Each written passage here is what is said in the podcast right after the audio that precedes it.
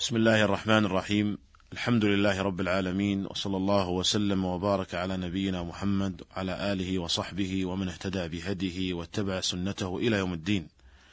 أيها الإخوة المستمعون السلام عليكم ورحمة الله وبركاته.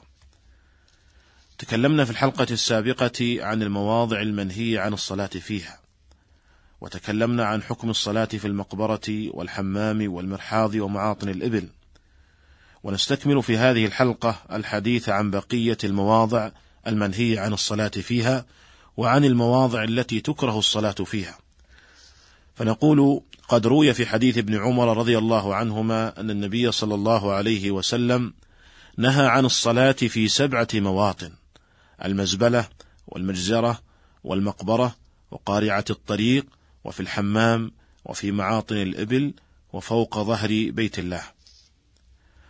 وهذا الحديث أخرجه الترمذي وابن ماجه والبيهقي من طريق زيد بن جبيرة عن داود بن الحسين عن نافع عن ابن عمر رضي الله عنهما به.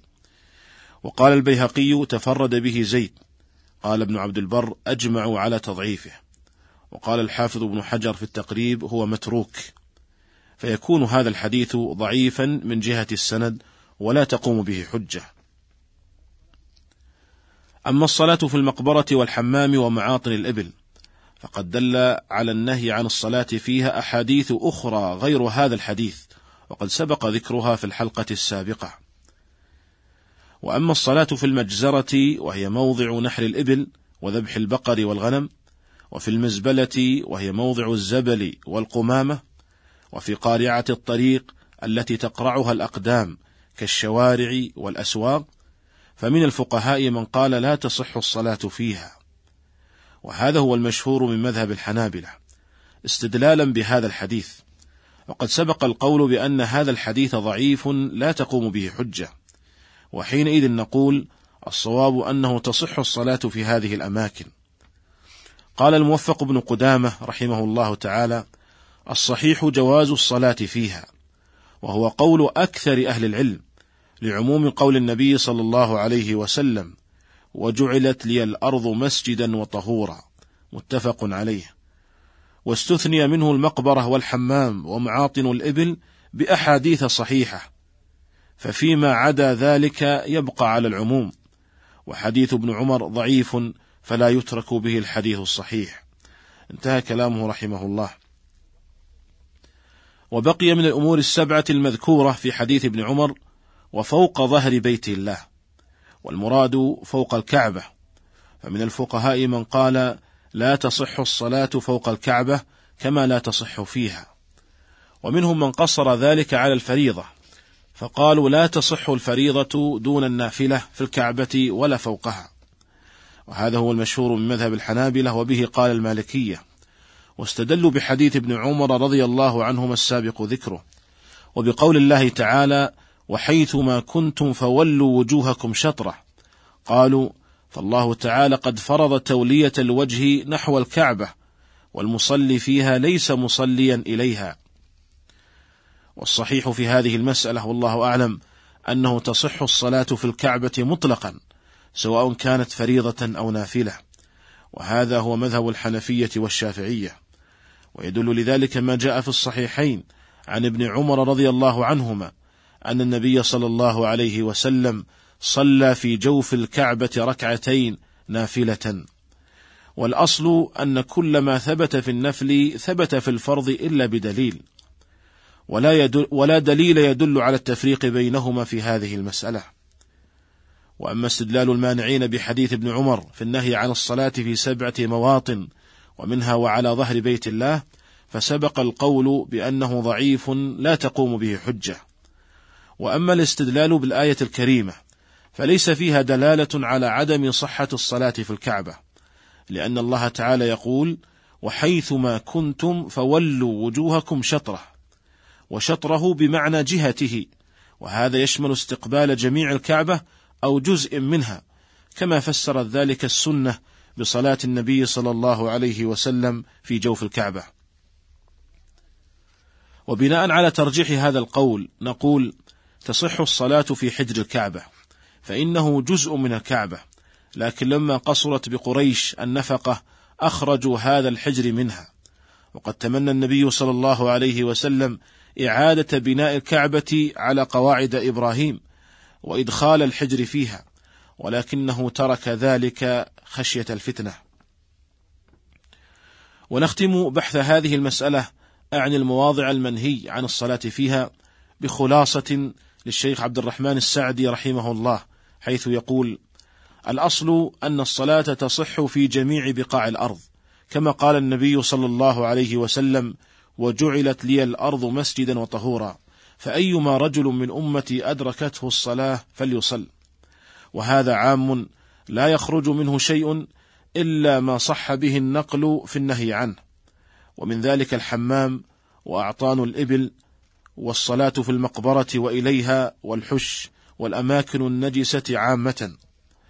وأما قارعة الطريق والمجزرة والمزبلة إذا لم يكونا نجستين فلم يثبت به الحديث، فيبقى الحكم على الأصل.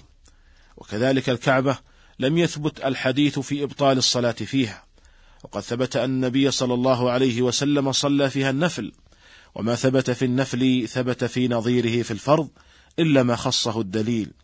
قال: وأضعف ما يكون النهي عن الصلاة في أسطحة هذه المواضع. انتهى كلامه رحمه الله.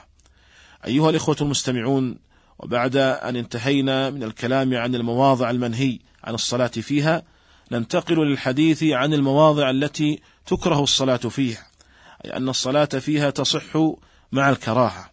فنقول إن الصلاة تكره أن تكون في موضع يلهي فيه يكون فيه ما يلهي ويشغل المصلي كأن يكون فيه تصاوير مثلا. قال ابن القيم رحمه الله وهو أحق بالكراهة من الصلاة في الحمام. يعني الصلاة في مكان فيه تصاوير لأن كراهة الصلاة في الحمام إما لكونه مظنة النجاسة وإما لكونه بيت الشيطان وهو الصحيح وأما محل الصور فمظنة الشرك. وغالب شرك الأمم كان من جهة الصور والقبور. انتهى كلامه رحمه الله. وكراهة الصلاة في المكان الذي فيه تصاوير حتى وإن كانت هذه التصاوير لغير ذوات أرواح لكونها تشغل المصلي وتلهي المصلي. وقد جاء في الصحيحين عن أنس رضي الله عنه قال كان قرام لعائشة والقرام ستر فيه رقم ونقش قد سترت به عائشة جانب بيتها. فقال لها النبي صلى الله عليه وسلم أميطي عنا قرامك هذا فإنه لا تزال تصاويره تعرض لي في صلاتي. وقد ترجم البخاري رحمه الله في صحيحه لهذا الحديث بقوله باب إن صلى في ثوب مصلب أو ت... باب إن صلى في ثوب فيه تصاوير هل تفسد صلاته؟ وما ينهى عن ذلك. وذكر الحافظ ابن حجر رحمه الله في شرح هذا الحديث أن ظاهر هذا الحديث لا يوفي بجميع ما تضمنته الترجمة إلا بعد التأمل، لأن الستر وإن كان ذا تصاوير لكنه لم يلبس، ثم أجاب عن ذلك بأن منع لبسه بطريق الأولى، لأن الصور إذا كانت تلهي الصلاة تلهي تلهي عن الصلاة، وهي في مقابلة المصلي فكذلك تلهيه وهو لابس لها، بل حالة اللبس أشد، ثم قال: ودل الحديث على أن الصلاة لا تفسد بذلك لأن النبي صلى الله عليه وسلم لم يقطع صلاته ولم يعدها. وفي حديث عائشة رضي الله عنها في الصحيحين أيضا أن النبي صلى الله عليه وسلم صلى في خميصة وهي كساء لها أعلام فنظر إلى أعلامها نظرة فلما انصرف قال اذهبوا بخميصتي هذه إلى أبي جهم وأتوني بإنبجانية أبي جهم وهي كساء من الصوف لا علم له فإنها أي الخميصة ألهتني عن صلاتي آنفا.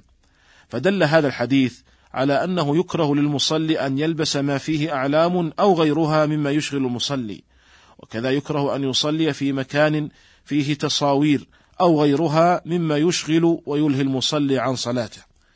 أيها الإخوة المستمعون هذا ما تيسر عرضه في هذه المسائل ونلتقي بكم على حل على خير في الحلقة القادمة إن شاء الله تعالى. والسلام عليكم ورحمة الله وبركاته.